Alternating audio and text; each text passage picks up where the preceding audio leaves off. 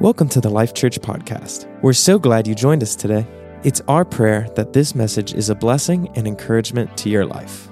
For a list of messages, to stream live services, and for updates about events and more info, visit lifechurchroa.org. Thanks for checking out the podcast. Here's this week's message. Man, isn't God good?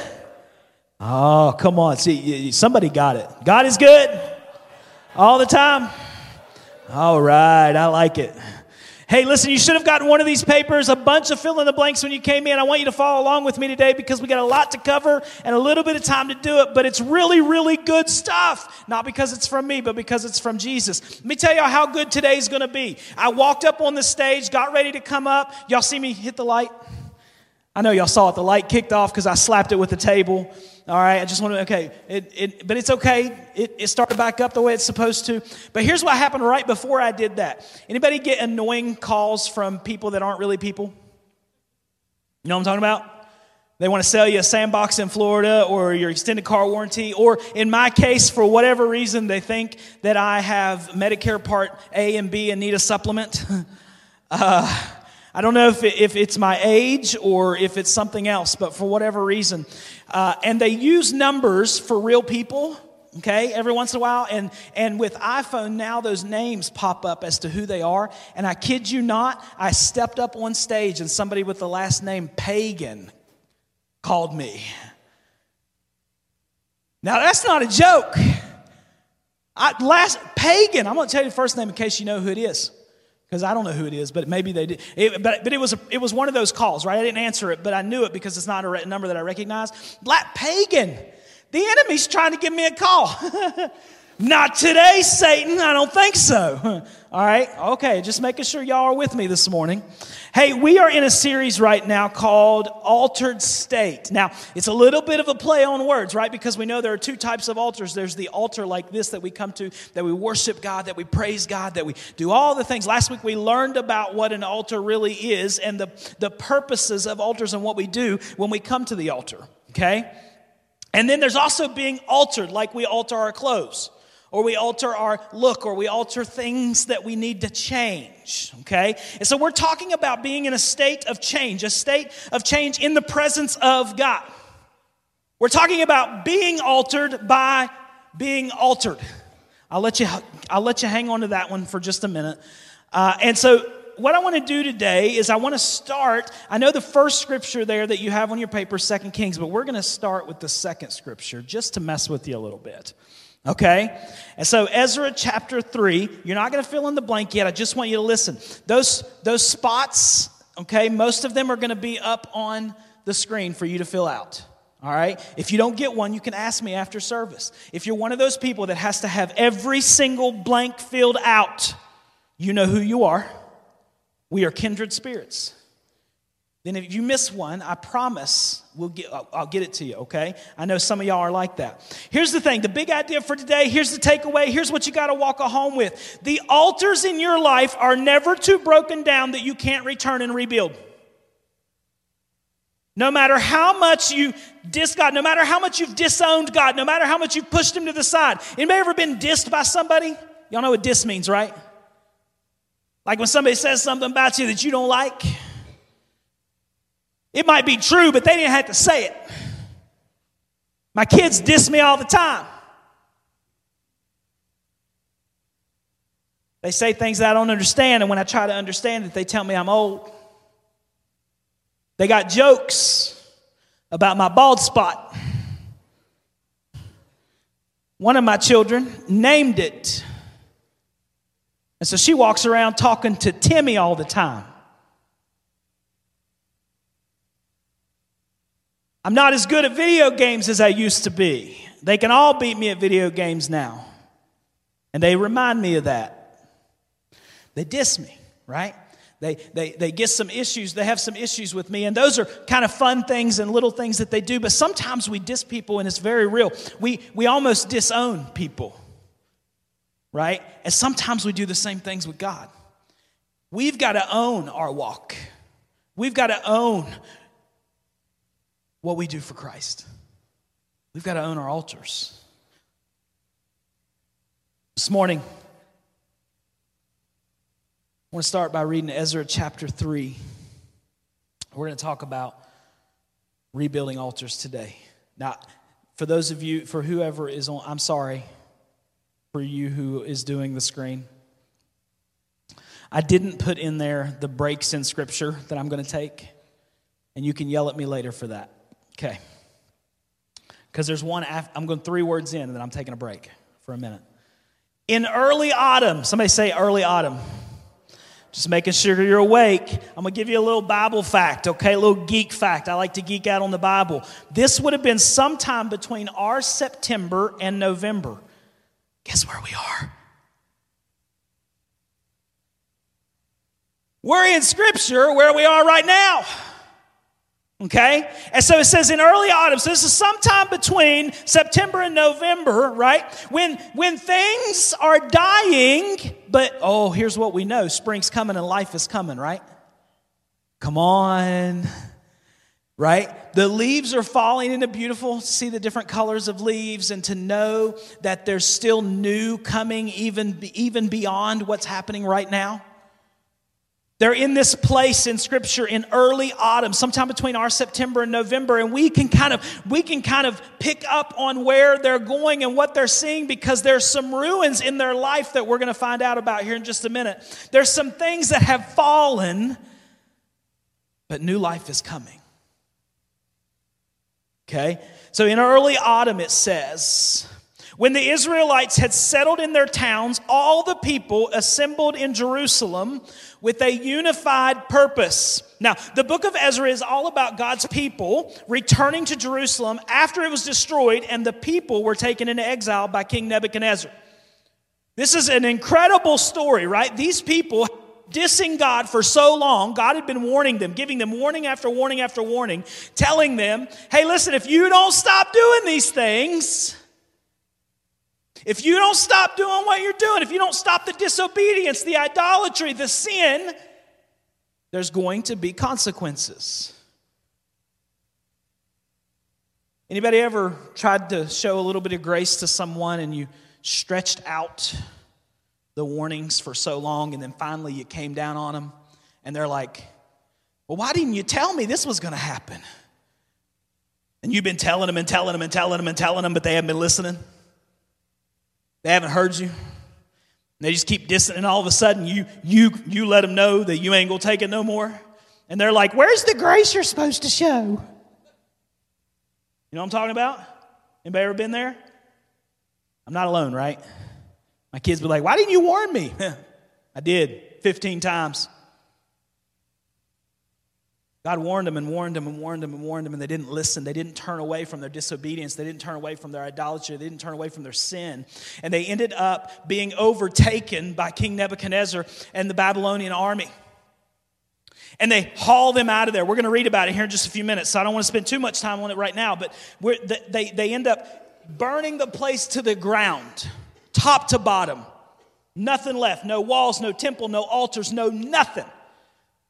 They left a handful of people there who had nothing, and they took everybody else. The events in the book of Ezra follow a 70 year exile of God's people from God's promised land. Ezra chronicles the rebuilding of the temple in Jerusalem when they were allowed to return. 70 years later, a lifetime later. Did you think about that? The results of their dissing God, the results of their disobedience, their idolatry, their sin, was a lifetime separated from God's promise. Ouch. But that's a different sermon. Keep going. Verse 2. And Jeshua, son of Jehozadak, joined his fellow priest and Zerubbabel, son of Shealtiel, with his family in rebuilding the altar of God or the, the altar of the God of Israel. I'm gonna stop here again. I'm just I'm trying to give you some stuff because this stuff's important. Don't get lost in those names. Many times we breeze past them without giving much thought. Oh, these are just two guys who rebuilt the altar. But I want you to understand something about these two guys. The first guy was the, uh, his, uh, his grandfather was the high priest when they were taken into exile. High priest was a pretty important job, right? And he was a descendant of this high priest, it was his grandfather. He knew what it meant to be a priest that had still been passed down even in exile, even though sacrifices had stopped in exile, even though worship had stopped in exile for the most part as a whole, there was still bits and pieces of it happening while they were in another country. And so this guy who is now rebuilding, who's going to rebuild the altar, is, is the grandson of the high priest. But then it mentions another guy.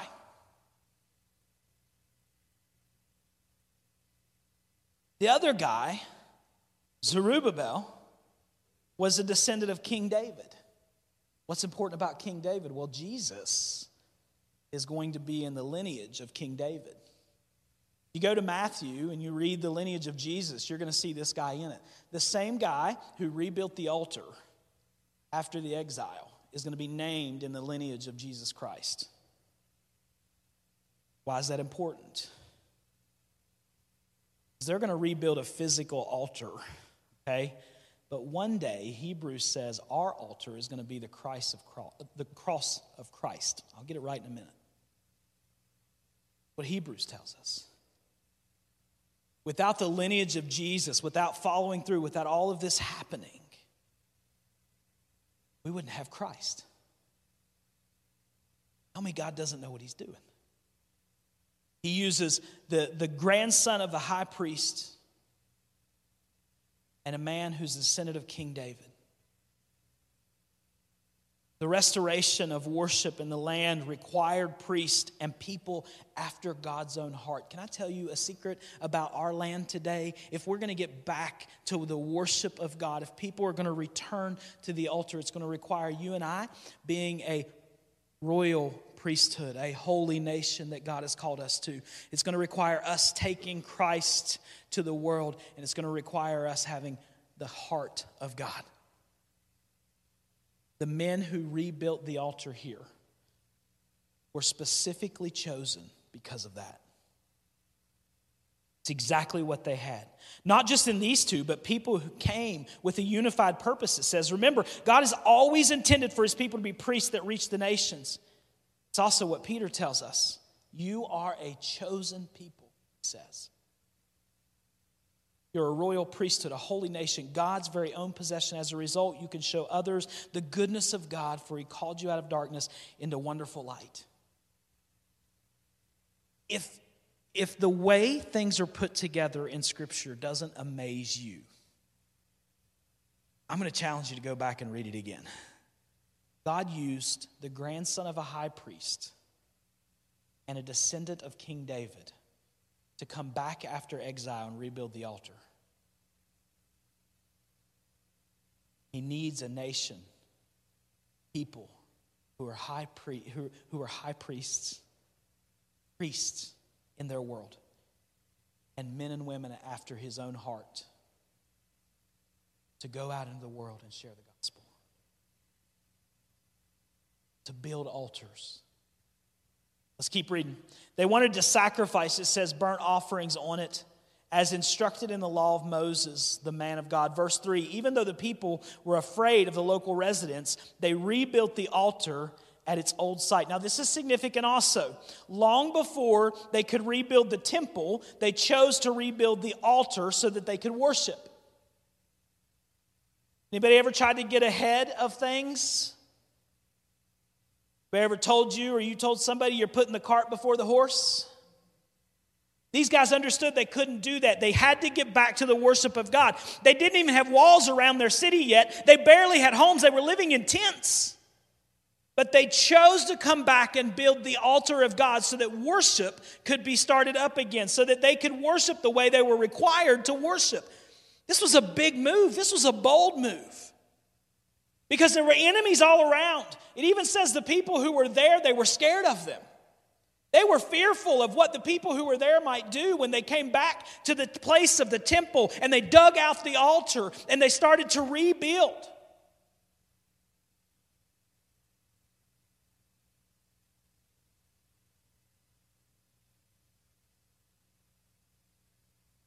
This isn't just any old place. This is a place that King David had purchased and built an altar and sacrificed to the Lord before a temple was ever built. It's a place where David says, I'm not going to sacrifice to the Lord something that doesn't cost me. It's a place where Solomon comes and builds the, the, the grand temple. This is a significant place to these people. They didn't just pick anywhere, they went back to the place, they dug it out, they began to build the altar. They, re- they rebuilt the altar first because it was something they could do relatively quickly and easily. Right? We begin any great work by doing what we can. Right? They owned it. They re- rebuilt the altar first because it was an act of obedience. They rebuilt the altar first because it established worship. They rebuilt the altar first because that was the place they knew that they would draw near to God. Owned it. The altar was central to their lives and they had neglected it. This is what led them into exile in the first place. This is why they feared the people, not because they, they could hurt them necessarily, but because they were a spiritual threat. That they remembered what led them to exile, the neglect of the altar of God in the past, and they had become contaminated by this idea of disobedience, this idea of idolatry, this sin. They weren't going to do that again. So they set up the true altar. The truth is that Jerusalem was better guarded by that altar than it ever would have been by rebuilt walls. Even with the fears that they had, they understood getting back to obedience, worship, and drawing near to God was the protection that they needed. We're going to rebuild the walls later, but right now, God's going to take care of them. The altar was essential to them and it's essential to us. Hebrews chapter 13 tells us that it is the, it's the, for us, our altar, cross of Jesus Christ. Think about that. They were, they were rebuilding one of the most important things to their faith. It goes on, it says, Then they began to sacrifice burnt offerings on the altar to the Lord each morning. Verse 4 they celebrated the festival of shelters as prescribed in the law, sacrificing the number of burnt offerings specified for each day of the festival. Now, this was a huge celebration. It was a joyful feast. It was one of the three major feasts of Israel that celebrated God's faithfulness to Israel during their time in the wilderness. It's interesting that they come back from exile, and this is the first thing they celebrate. They also offered the regular burnt offerings and the offerings required for the new moon celebrations and the annual festivals as prescribed by the Lord. The people also gave voluntary offerings to the Lord. Fifteen days before the festival of shelters began, the priest had begun to sacrifice burnt offerings to the Lord. This was even before they had started to lay the foundation of the Lord's temple, it says. See, during their long stay, 70 years in Babylon, the Jews were not able to offer any sacrifices because this could only be done, sacrifices could only be made in Jerusalem. Instead, they were surrounded by a lot of pagan temples. In fact, there were about 50 temples, 180 open air shrines, 300 other types of statues and things in Babylon, surrounded by. Yet as they came back, they understand, they understood the rebuilding of the altar of God, most important. Now, if we're going to talk about why it's important that we rebuild altars and that, that we come back to the place where we are not disobeying God, not committing idolatry, not sinning, but instead owning our walk with God, we've got to know why and how this happened in the first place. So I'm going to have you go somewhere else in Scripture, Second Kings. We don't typically try to jump around too much. It's going to be up on the screen if you need it. Second Kings chapter 25. What happened to the altar in the first place? By the way, this is where your page starts for notes. 2 Kings 25, verses 8 through 12. Here's what happened to the altar.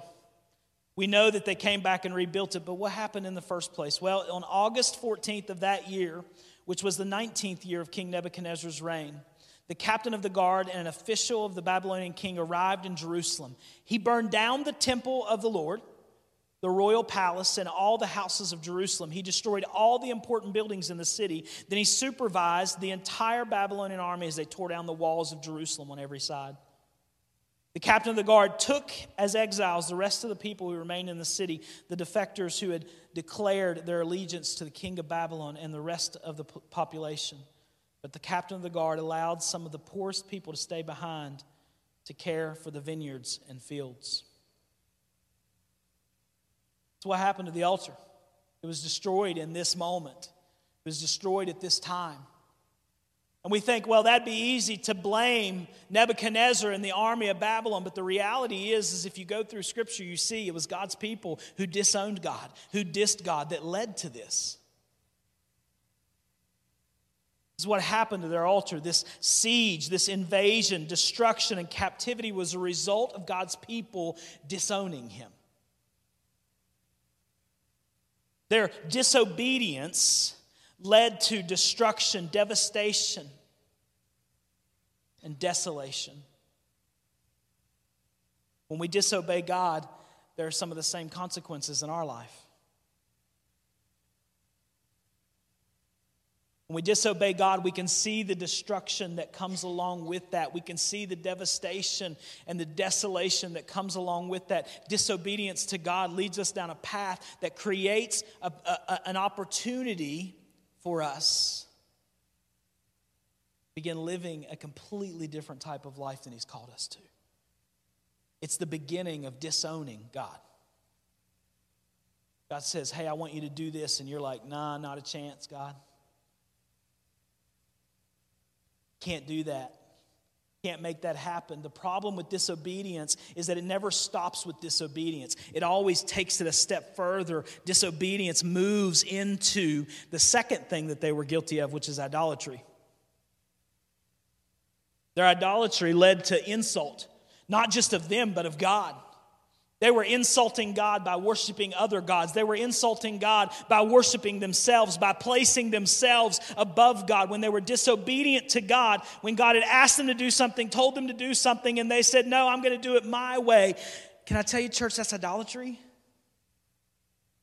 It's making yourself an idol.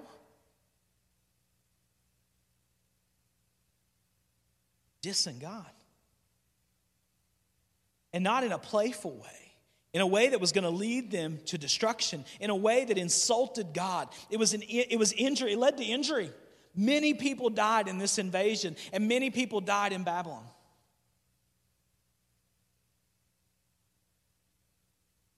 It also led to indignity. When we set up idols of worship in our life, it has the same consequences.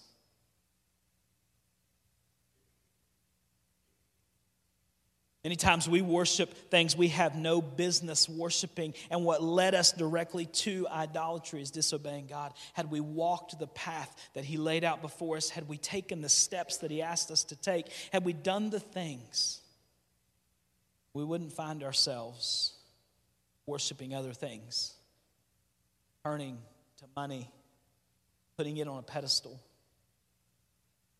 The culture that we live in leaders in our world. You've heard me say it a, a, bunch, and I'm going to keep saying it. I don't care who sits in the seat, President of the United States. I serve a king of everything. We can, if we're not careful, we can begin to idolize people, things, stuff, our work, whatever it may be.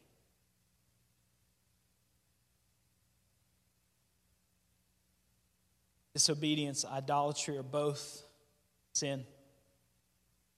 It leads to more sin, and sin leads to a, a, a shattering of the people. they couldn't worship anymore. Their whole life was surrounded around this temple and the altar. Their whole world was surrounded around Jerusalem and the, the area that they lived in, yet they, it was shattered to pieces because of their sin. Then they were scattered.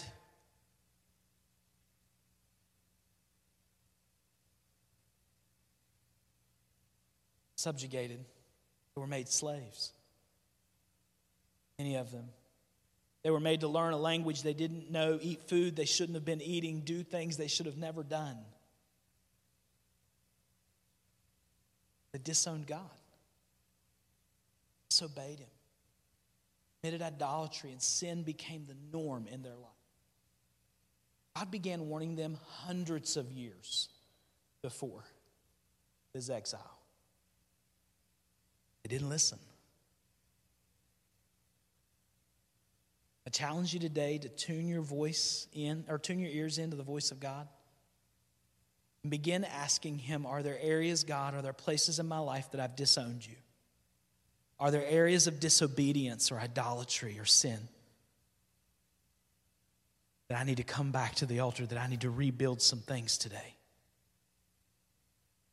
Have I allowed other things to alter me? Have I allowed my culture, my job, my family? Have I allowed money? Have I allowed these things to change me to the point my altar's in ruins? The altar of my heart, the altars of my life are in ruins. God had sent prophet after prophet, warning after warning to his people, and they didn't listen. I don't want to be guilty of not listening. I'm going to challenge you before the end of this. We're going to get to some good stuff. I know this part's heavy you begin asking God now? I disowned you in any areas? Have I dissed you? Am I disobedient? Am I committing idolatry in any areas of my life? Am I worshiping other things than you, putting something ahead of you? Is there sin in my life that's keeping me away from you? This is what led to their exile. Even so, even with all these things, right? Dissing God has consequences that we're not going to enjoy, that they didn't enjoy, but even so, God still had a plan for his people. They didn't stay in exile, they were allowed to return, and it changed them.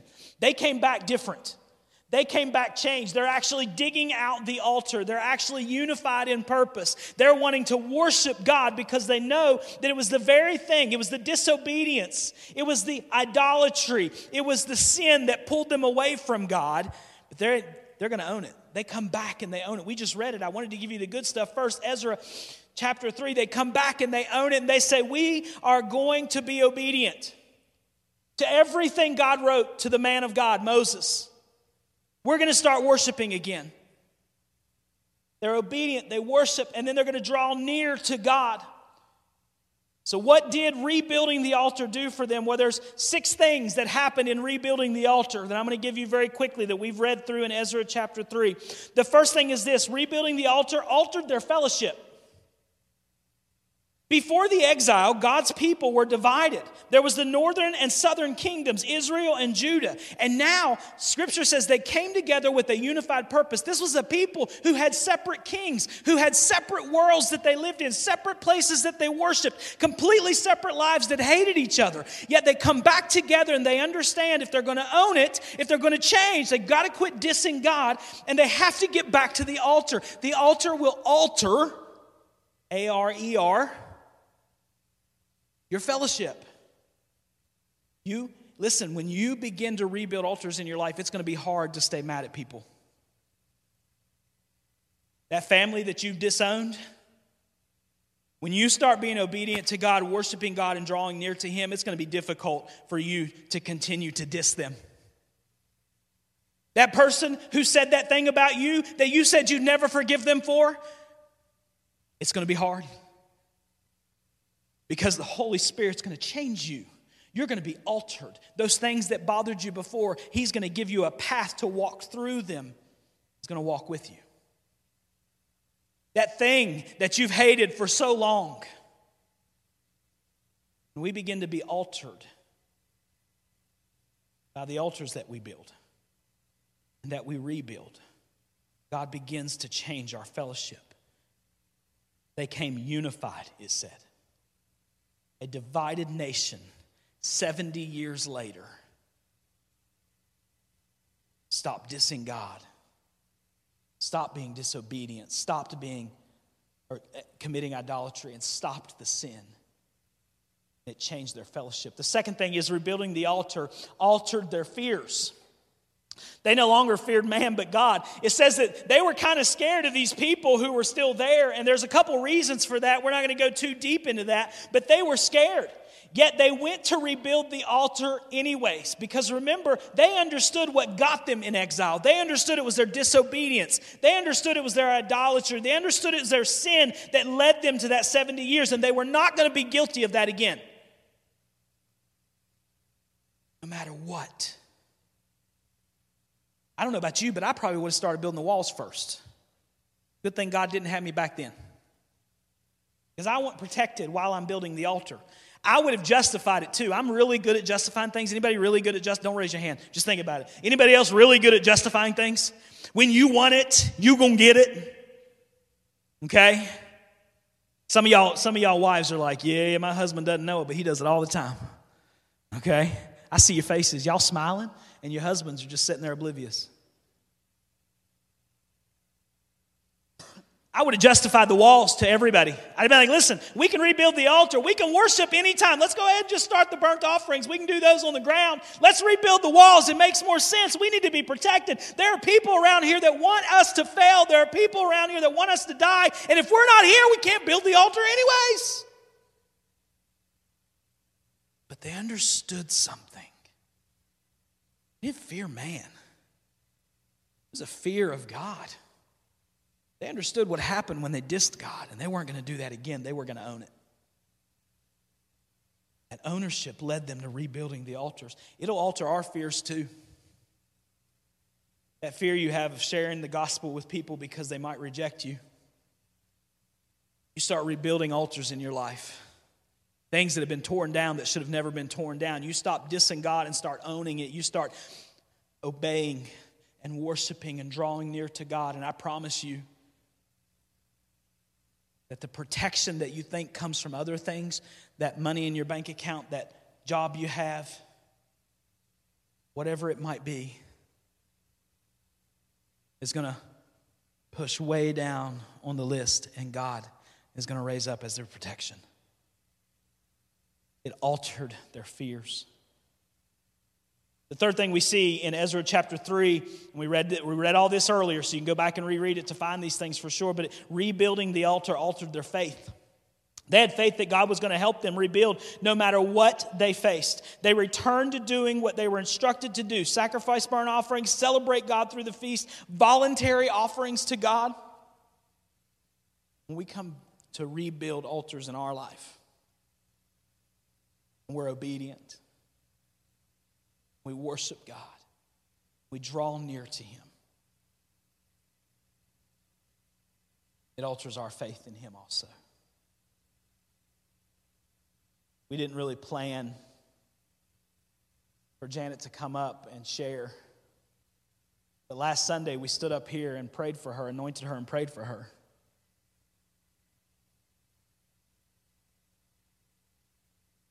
And the faith for healing. The faith that God was going to do what was best no matter what. The faith that God's got her no matter what. Even if the testimony today would have been different, Janet, God still, God still had you. I'm thankful that we can step and walk in faith. The next thing that we see is that it altered, rebuilding the altar altered their focus. Before they had been focused on themselves and what they wanted, rebuilding the altar changed their focus to God. It didn't matter what others thought or what others could do, it mattered what God wanted. Honoring God with their lives became more important than what anyone else thought. It became more important than their lives than the lives themselves. Their focus had shifted from themselves and, and, and, and what they wanted onto God. And when we rebuild altars in our lives, when we find ourselves in the presence of God, in a place of worship, in a place of praise, a place of prayer, promise, and power, presence of Jesus, it'll alter our focus too. Suddenly, the things we wanted so bad won't be the things at all. I'm going to give you an example of this one. Many of our Chi Alpha students at Virginia Tech support Chi Alpha. It's a college ministry at Virginia Tech. They come in, they get degrees in all kinds of different things, but God has a calling on their life that they didn't know was there until right about the end of the time they get their degree. And you think, man, all that time getting their degree and all that time doing, yet God has now called them to something different. they they've come to the altar, they've come into the presence and the power and the promise of Jesus Christ, understanding what it means to pray and praise and to rebuild or build altars in their lives to Jesus. And they find out that He's got a calling for them to go around the world and share the gospel. We've got three or four Chi Alpha missionaries that are in different places in the world now came to Virginia Tech to get a degree in whatever it might be. Yet God's called them and placed them on the mission field to share the gospel. Focus changed.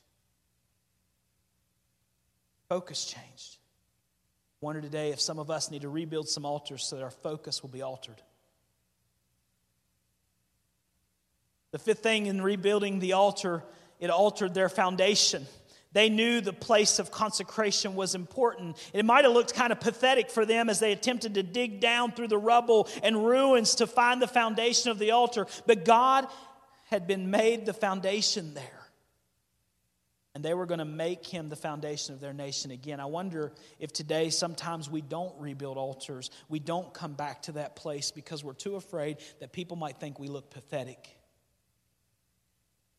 We allow fears to get in the way. We allow what people think to get in the way. We worry about what somebody might think if we start to rebuild an altar in our life to Jesus.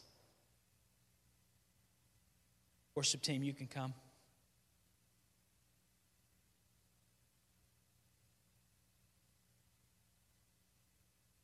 When we rebuild altars, it alters our foundation. We talk about Jesus being our priority, community being our foundation. We want our community to change. We want our community to make Jesus their priority. That begins with us building, rebuilding altars, obeying God, worshiping God, and drawing near to Him. The last thing, when they rebuilt the altar, it altered their future.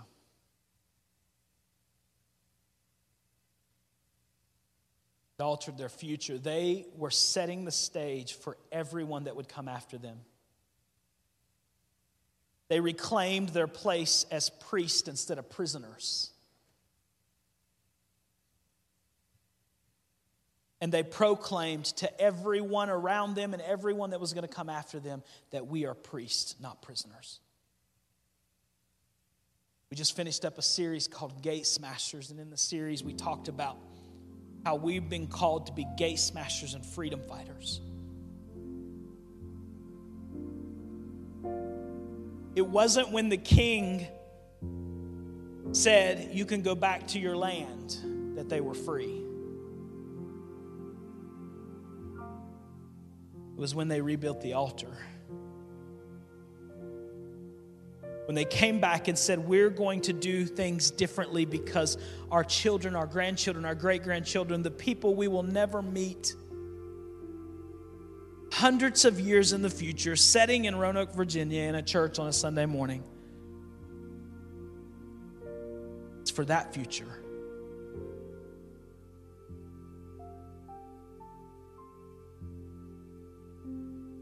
When we rebuild altars, when we begin to own God, when we begin to own our walk with Him, I'm not talking about in possession, I'm talking about living it out. When we begin to obey God, worship God, and draw near to God, rebuilding altars in our lives, it alters our future. It alters our kids' future, our grandkids' future.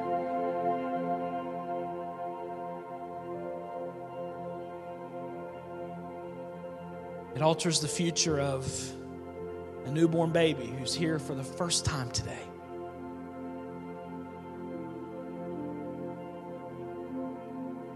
God has an amazing plan for. I don't know about you, but I'm hoping and I'm praying that the things that we do as a church, the things that we do as the body of Christ, impacts her life so much that one day she obeys God, worships God, and draws near to Him. I'm hoping I get to see that. I'm hoping I get to be a part of that. I'm hoping you get to be a part of that. That, that people that we don't even know are coming, that are on their way, have recognized that we have rebuilt altars in our lives and it's changed their future. It's changed our future.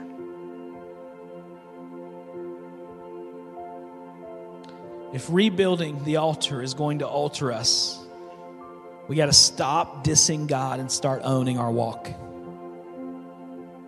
We got to rebuild the altar by obeying God. Rebuild the altar by worshiping God. And rebuild the altar by drawing near to God. Let's bow our heads and close our eyes all across the room.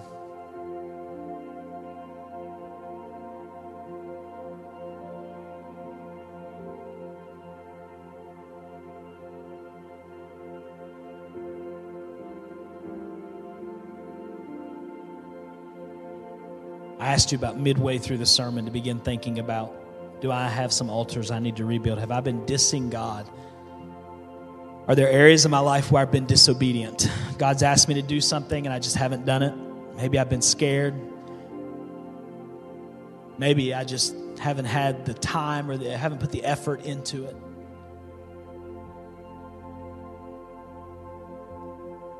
I ask you to think about if you've been dissing God in idolatry, are there things in your life that are more important than God that you've placed on His throne in your life, in your heart?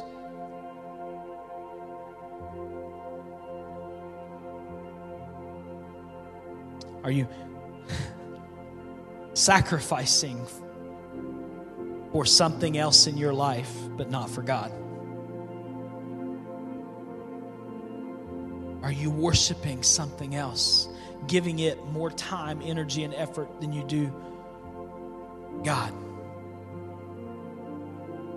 I asked you to consider are you dissing God with sin in your life? Is there a, a sin in your life that you're struggling with? This could or could not be a matter of salvation. You can be saved and still be dealing with one or all of these things.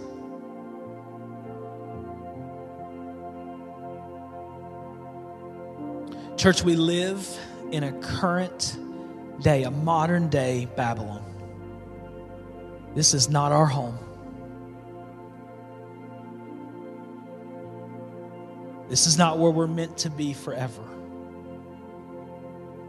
But we can't join in with the culture and diss God. We've got to own our walk. We've got to own our altars. We've got to rebuild the things that have been broken down in our lives.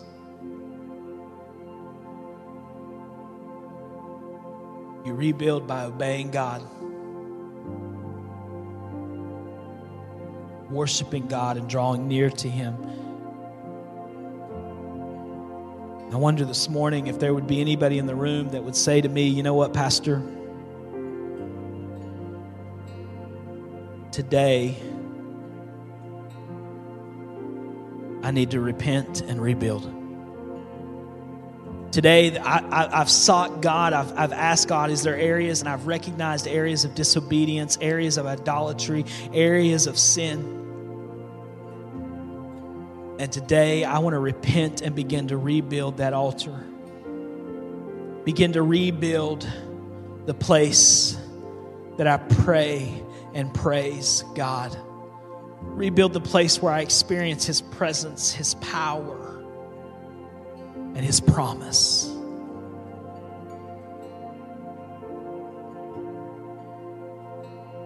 But first, I got to dig through some rubble and I need to repent so that I can rebuild. If that's you this morning, saved, unsaved, it doesn't matter if, you, you're unsaved and want and you're saying, you know what, I, I've heard about Jesus. I know that He died for me. I know that He's coming back. I know that He's going to rise again. I know that I want His promise of eternity. Then in just a second, I want you to stand with the other people who are going to stand and say, I've got one of these areas I've been dissing God, and I need to just, I need to repent this morning. I don't think we do enough repentance. So I'm going to challenge you to push down the fears of the worry that comes with what I'm about to ask you. Push away the idea that you're not worthy of the love that Christ gives you. And step into the fact that He wants to alter you with His power, His presence. This promise this morning you would say to me, Pastor, today I need to repent because there's some areas I've been dissing God. Heads bowed and eyes closed. It's between you and God. Here's what I want you to do I want you to stand up and begin to move towards the altar. Right now. I need to repent because there's some things I need to rebuild. There's some things I need to own this morning and I'm going to bring it to God. I'm going to choose obedience, choose worship, choose drawing near to Him. I'm going to lay aside the disobedience. I'm going to lay aside the idolatry. I'm going to lay aside the sin. Come on, if that's you, I want you to step out. I don't think this message was just for me. You ain't gonna, you're not going to be alone. I'm up here standing too. This is this is me. If, if that's you this morning, if that's you, I want you to come and begin to be altered, begin to be changed. Ask God to alter you. Jesus. Come all across the room, everybody stand. It's never too late. If you should have moved, I'm going to challenge you to move. Jesus, today for those who would say, I need to be altered. There's some areas that I've been dissing God, some areas of disobedience, some areas of idolatry, some, some areas of sin, Lord, that need your healing today, that need me to take ownership of it today. I repent in this place. Jesus, we worship you. The team's going to begin singing. We're going to pray with these who are up here. I want to challenge you to not just run out. Want you to begin asking God, do I need, is there really some areas that I need to deal with?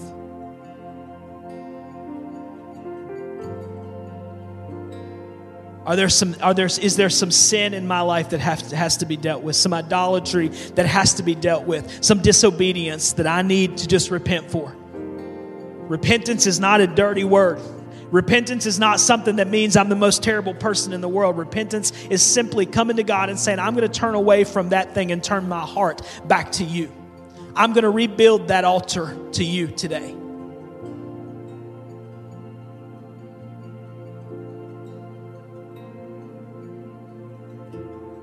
Maybe it's an attitude that you've had towards someone. Husbands, maybe it's the way you've been treating your wives. Wives, the way you've been treating your husband. Maybe it's the way you talked about that person this week when you gossiped about them. Maybe it's that God laid on your heart to do something for someone and you just didn't do it. Maybe you've been struggling with an addiction to pornography, an addiction to alcohol, an addiction to something else.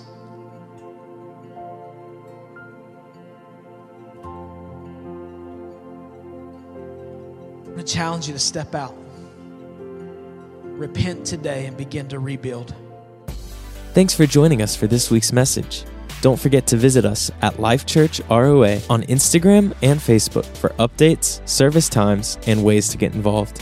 If you made a decision to follow Jesus today, we would love to partner with you on your next steps. Visit lifechurchroa.org slash Jesus to learn more. We love you and we can't wait to see you soon.